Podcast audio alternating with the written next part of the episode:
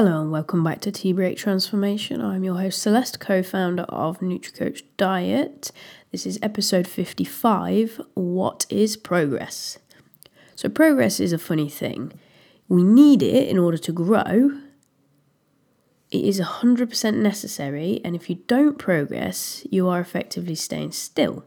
You don't achieve your goals, you don't live a life of purpose. So we know we need it. Progress is non-negotiable. But the problem comes with how we actually measure that progress.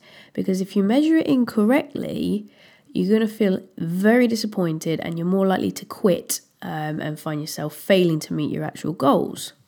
Because people see progress as black and white when really it isn't. So, if we use weight loss as a working example, let's say your goal is to lose weight. So, what is your primary progress indicator? For most people, it's the scale. You're going to be jumping on the scale every week. Am I losing weight? If the answer is yes, you're going to think you're progressing. If the answer is no, you're going to think you're not progressing. But in reality, that's the wrong way of looking at it because when we get wrapped up in a single indicator, you miss the progress that you make in other areas because progress itself comes in many forms. In the weight loss game, this can be loss of um, inches or centimeters, your clothes fitting better, more muscle gain or better definition, performance in the gym increasing, so you might feel fitter, stronger, faster.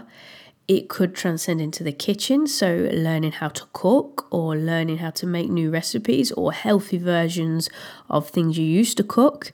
It can transcend to meal prepping, so being able to batch cook. It can be as simple as drinking water consistently every day, walking more, eating more protein, building awareness of your hunger cues, a better mood, more sleep, better quality sleep, more energy, less joint pain, improvements in your mental health, your resilience, less food cravings, a reduction in any medication, better blood stats and general health. You see, it can be something really quite simple or something quite profound. And not one of those things I've just mentioned there has anything to do with losing weight. They are all other forms of progress that you will get when you start trying to lose weight. There's no scale there, there's no, oh, I've lost two pounds this week. That is all about other forms of progress. For some people, just showing up is progress. Turning up to the gym to train on a day when you don't want to train is progress. Making yourself a healthy meal when you just want to binge on junk food is progress. Okay? Even the slightest thing, you can find a way to see your progress because, as I've said, it comes in many forms. And as soon as you start to understand that, the bigger your picture becomes. It goes from you and the scale to you and this backdrop of all these amazing things that you can achieve along the way.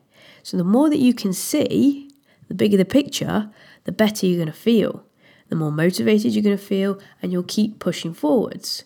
If you focus on just one indicator, then you're going to end up disappointed and probably quitting.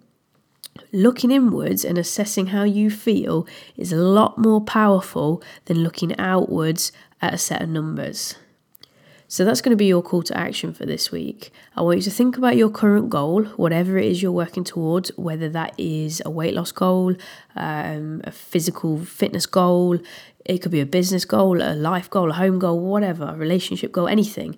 Just think about that goal and create a list of all the things that show progress outside of the obvious. So you'll have your number one indicator, whatever that is but list all the other things that are signs of your progress.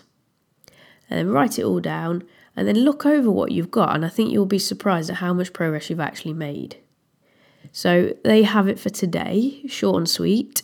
Make sure you head over to the blog on NutriCoachDiet.com, check out the previous episodes, subscribe on iTunes or SoundCloud for all the latest updates, and I'm going to be back next week with another episode.